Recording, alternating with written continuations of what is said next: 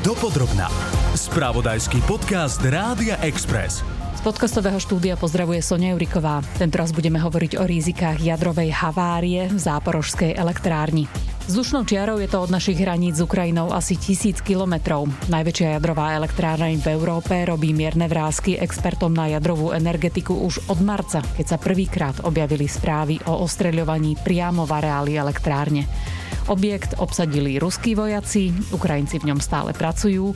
Podľa šéfky úradu jadrového dozoru Marty Žiakovej najcitlivejším bezpečnostným článkom sú jadrové reaktory. V ktorých sa nachádza dosť značné množstvo paliva a práve poškodením toho paliva by potom mohlo prísť aj k rozptýleniu tohoto paliva do okolia. O bezpečnosti juho-ukrajinskej atómovky budem hovoriť s odborníkom na jadrovú energetiku Jánom Haščíkom.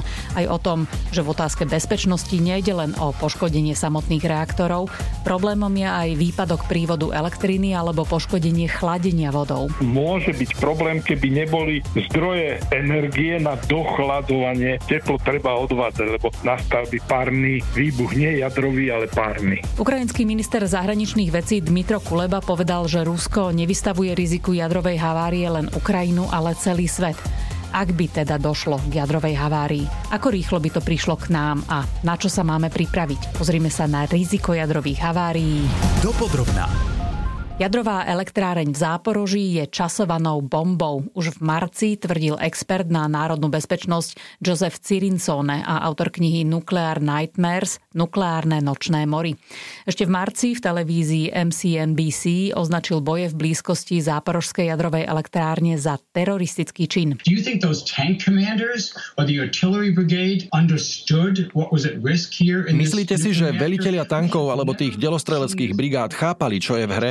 V celej histórii nukleárnej energetiky sme nezažili útok na jadrovú elektráreň. Nech bol akokoľvek vyostrený izraelsko-arabský konflikt, nikomu nenapadlo útočiť na výskumné centrum pre atómovú energiu Dimona v Negevskej púšti. Nech sa akokoľvek zhoršilo napätie medzi Iránom a arabským svetom, nikto nenapadol jadrovú elektráreň v Búšehre. Dôvodom je práve to, že ak sa tam poruší ochranný obal, ak sa presekne elektrina alebo ak sa poškodia vodovodné potrubia, ktoré zabezpečujú chladenie, hrozí tam kolaps, ďalšia Fukushima alebo bože chráň ďalší Černobyl. A súhlasím s vyhláseniami Ukrajiny, že ide o teroristický čin. A stalo sa, že teroristi mali ruské uniformy.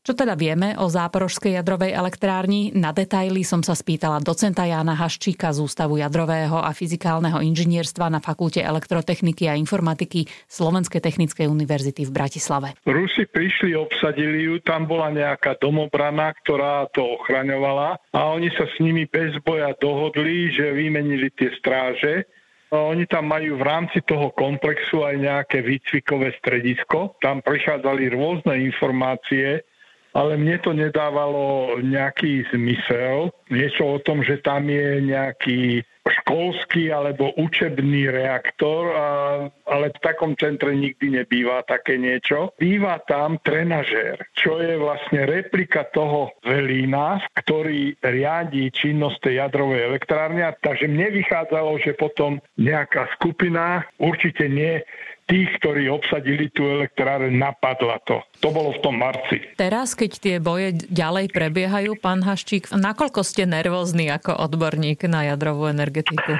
Viem, že Rusi tam sústredili ochranné systémy proti letiacím nejakým predmetom, z ktorých by mohla byť tá elektráreň ostrelovaná a tie jednotlivé objekty, ktoré sú v rámci tej elektrárne, majú rozdielny vplyv na životné prostredie. Takže najviac sú chránené tie containmenty. Každý jeden e, blok je vlastne jeden containment, v ktorom je reaktor. Tam je 6 takých blokov. No a pre ten reaktor je problém, keď sa zastaví tá štiepná reťazová reakcia, treba ochladiť a potom aj dochladzovať to palivo, ktoré tam je. A to môže byť problém, keby neboli zdroje energie na dochladzovanie alebo zdroje vody na dochladzovanie paliva, ktoré v tom reaktore odstavenom je a v ňom sa ešte stále v dôsledku radioaktívnych premien, nie už štiepenia jader, ale v dôsledku radioaktívnych premien mení sa to na teplo a toto teplo treba odvádzať, lebo ak by sa neodvádzalo, takže potom by tam mohla tá teplota stúpať a presiahla by nejaké rozumné medze a nastal by párny výbuch, nie jadrový, ale párny. To je niečo podobného, ako sa stalo vo Fukushime v dôsledku tej povodne, ktorá tam vznikla tou vlnou tsunami, vyradila tie systémy, ktoré môžu dochladzovať. Oni vedeli, že stratili sme dochladzovanie a že nastane tento proces párnej explózie, roztrhnutiu toho systému. Takže keď to zosumarizujem, tak v zásade tri veci si tam treba ustrážiť. Jednak je reálna fyzická ochrana tých reaktorov, či už betónová, železobetónové platne alebo ocelové platne. Áno, Druhé tak. je, nesmie sa tam prerušiť prívod elektriny a to vieme, že to už sa stalo. A tretie, čo by nám malo robiť starosti, je, či vodovodné potrubia vedúce k reaktorom sú v poriadku, či nie sú porušené, či ten prívod vody na ochladzovanie je neustále je, zabezpečený hovoríte, ale v tomto systéme nie je to vodovod, ale je tam taká priehrada, to je jazero. A tá voda absorbuje tú tepelnú energiu aj pri činnosti na plnom výkone, ale aj na to dochladzovanie. Veľmi nepriaznivé je, keď napríklad zasiahnu tú transformátorovú stanicu. Zamedzíte možnosť odovzdania toho, čo sa generuje v tej elektrárni, okoliu. Tak musíte rýchlo odstaviť elektráreň to, čo vy ste hovorili, keď stratí napájanie, ale na to napájanie, ktoré potrebujú na to dochladenie, sú tam diesel generátorové stanice, ale musia odniekaďal brať vodu. Pokiaľ nezasiahnu ten diesel generátor, to funguje. A pokiaľ bude voda, kaďal budú môcť čerpať na to dochladenie. No a samozrejme diesel generátor, aby fungoval, tak musí mať palivo.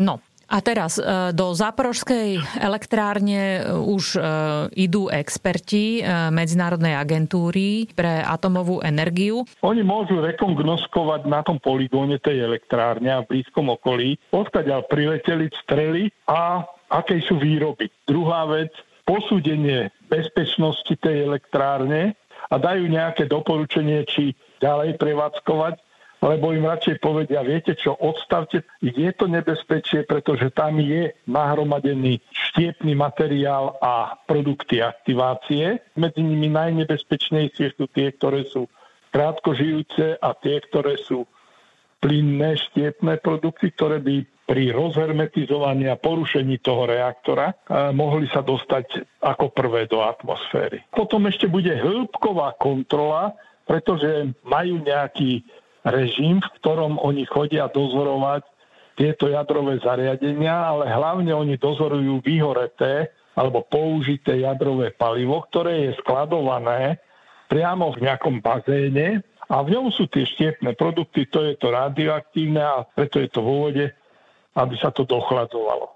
E, skúsme si tak zosumarizovať, ako tá záporožská jadrová elektráreň vlastne vyzerá, keby sme ju porovnali s našimi mochovcami. Celkom by som ju neporovnával s e, tými elektrárňami, ktoré u nás sú prevádzkované, hoci aj tie sú voroneského typu. Tieto naše nemajú containment, ale majú containment. To znamená, že majú hermetické priestory, do ktorých v prípade rozhermetizovania tých potrubí najväčších tá parovodná zmes unikne a to ju lokalizuje, ochladí to. Ale toto zariadenie má containment, v ktorom sú umiestnené všetky tie zariadenia, ktoré patria do toho tzv. primárneho alebo prvého okruhu. Toto by sme e, viacej mohli porovnať s tými dvomi blokmi temelín. To sú ja, bratranci, by som to nazval takto, že Samozrejme, tie záporovské elektrárne tie boli postavené skorej. Tá bezpečnosť toho temelínskeho reaktora je od projektu vyššia ako tej záporovskej elektrárne. Ale tá záporovská elektráreň samozrejme vec, ona môže zvyšovať úroveň svojej jadrovej bezpečnosti, ale to je už po spustení. Ja si myslím, že táto elektráreň z hľadiska bezpečnostného nepredstavuje nejaké riziko. Generálny riaditeľ agentúry Rafael Grossi e, hovorí, že inšpektori by mali byť v záporožskej elektrárni niekoľko dní.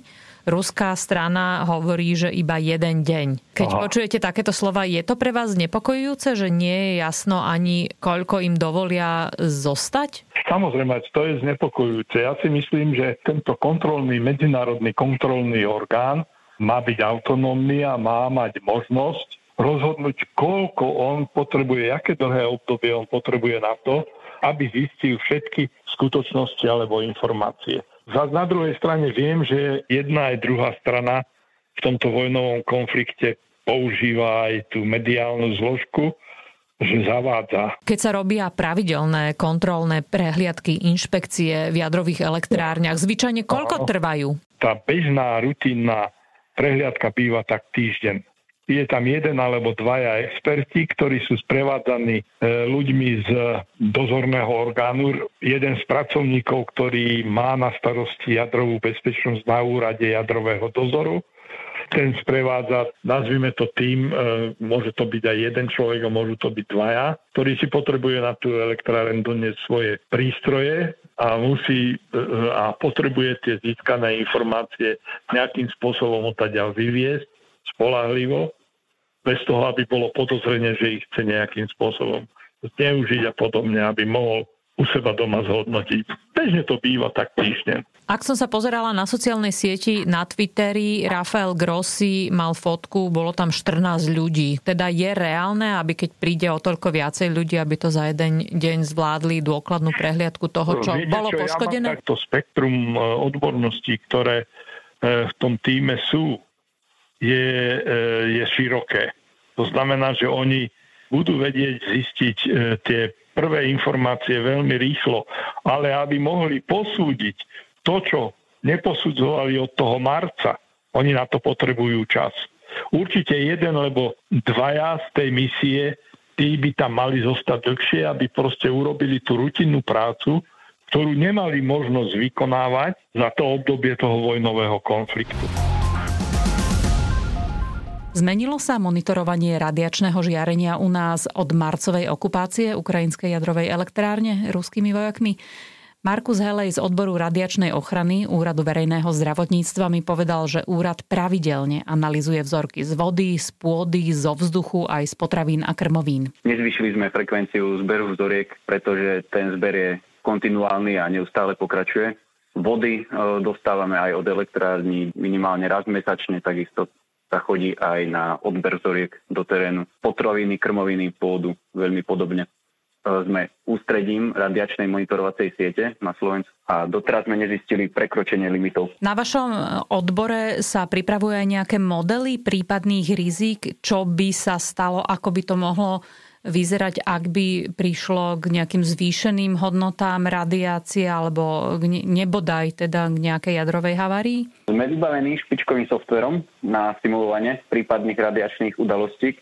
Počítame s tým najhorším aj na základe aktuálneho počasia si vieme nasimulovať priebeh takejto udalosti. V prípade havárie e, záporoží takýmto odporúčaním pre bežných ľudí by bolo ukrytie v domácnosti, zatvorenie okien, utesnenie ostatných otvorov. Mm-hmm. A, avšak vzhľadom na vzdialenosť jadrovej elektrárne záporože neočakávame, že by sa radionuklidy, ktoré uniknú, dostali na územie Slovenskej republiky v tak krátkom čase, aby sme nevedeli včas varovať a ochrániť obyvateľstvo. Európska komisia tento týždeň oznámila, že Únia daruje Ukrajine 5 miliónov tabletiek jodidu draselného. Ide teda o strategické rezervy nášho mechanizmu Únie v oblasti civilnej obrany a poputujú na Ukrajinu na ochranu obyvateľov pred potenciálnym vystavením tomu radioaktívnemu žiareniu. A iba doplním, že ďalšieho pol milióna tabletiek daruje Rakúsko.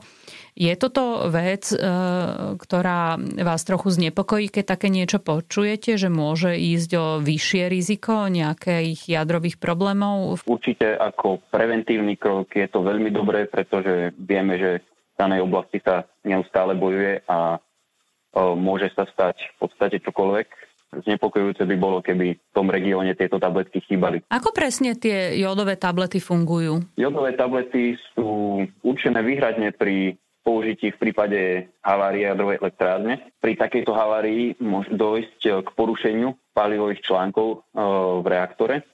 Okrem množstva iných radionuklidov sa uvoľní aj eh, radioaktívny jód, jód 131, ktorý pri príjme do organizmu sa vychytáva v štítnej žlaze. Vysokým dávkam štítnej žlaze koncentrovaného radioaktívneho jódu sa dá predísť tým, že sa štítna žľaza nasýti neradioaktívnym jódom neradioaktívny, teda zabráni radioaktívnemu, aby sa vychytal štítnej žľaze z kontaminovaného vzduchu, z vody, z mlieka a iných potravín. Pán Helaj, vy ste povedali medzi potravinami aj mlieko. To ma celkom prekvapilo. Ak by prišlo k e, jadrovej havárii. Ktorým potravinám vy by ste sa konkrétne celkom určite vyhývali? Bolo by to mlieko kvôli stronciu, pretože sa chemicky ukladá veľmi podobne ako vápnik, ryby a iné meso koreňová zelenina, boli by to ryby, pretože ryby majú takú vlastnosť, že vyberajú z pôdy kovy. Tak si to ešte raz opakujme. Riziko jadrovej havárie v záporožskej elektrárni zatiaľ vyzerá skôr nízke. Ak by k nadmernému úniku radioaktívneho žiarenia predsa len došlo, podľa hovorkyne ministerstva vnútra Zuzany Eliášovej by postup bol nasledovný. Po vzniku mimoriadnej udalosti sa realizuje varovanie obyvateľov varovným signálom. Po odznení varovného signálu sa odporúča vykonať nasledovné režimové opatrenia. Napríklad sledovať relácie obecného rozhlasu, zapnúť rozhlas a televíziu a riadiť sa vydanými pokynmi, zabezpečiť si i hneď ochranu dýchacích ciest, opustiť ohrozený priestor podľa možností kolmo na smer vetra, vyhľadať v blízkej budove ukrytie, poskytnúť ukrytie vo svojom byte a dome aj iným osobám núdzi, pripraviť si evakuačnú batožinu či pri evakuácii z ohrozeného územia sa oboznámiť s trasami a miestami núdzového ubytovania a núdzového stravovania. Mimochodom, od začiatku augusta v našich mestách a obciach v okolí jadrových elektrární u nás zhruba 460 tisícom ľudí menia jódové profilaktika. Výmenu koordinuje práve ministerstvo vnútra v spolupráci s elektrárňami. Nesúvisí to však s vojnou na Ukrajine, ale ide o pravidelnú obnovu, pretože tým doterajším došla expirácia. Distribúcia jodidu draselného ako prostriedku jodovej profilaxie je určená do oblasti havarijného plánovania v okolí jadrových elektrární. Vykonáva sa pravidelne z dôvodu expirácie pôvodných tabliet každých 5 rokov. Napriek tomu, že pravdepodobnosť vzniku udalosti s únikom radiácie do okolia je veľmi nízka, jodid draselný je distribuovaný obyvateľstvu v okolí jadrových elektrární aj v iných štátoch Európy. Aj túto časť podcastu Dopodrobna pre vás pripravila Sonia Juriková. Nájdete si nás aj na budúce. Počúvali ste podcast Dopodrobna, ktorý pre vás pripravil spravodajský tým Rádia Express. Ďalšie epizódy nájdete na Podmaze a po všetkých podcastových aplikáciách.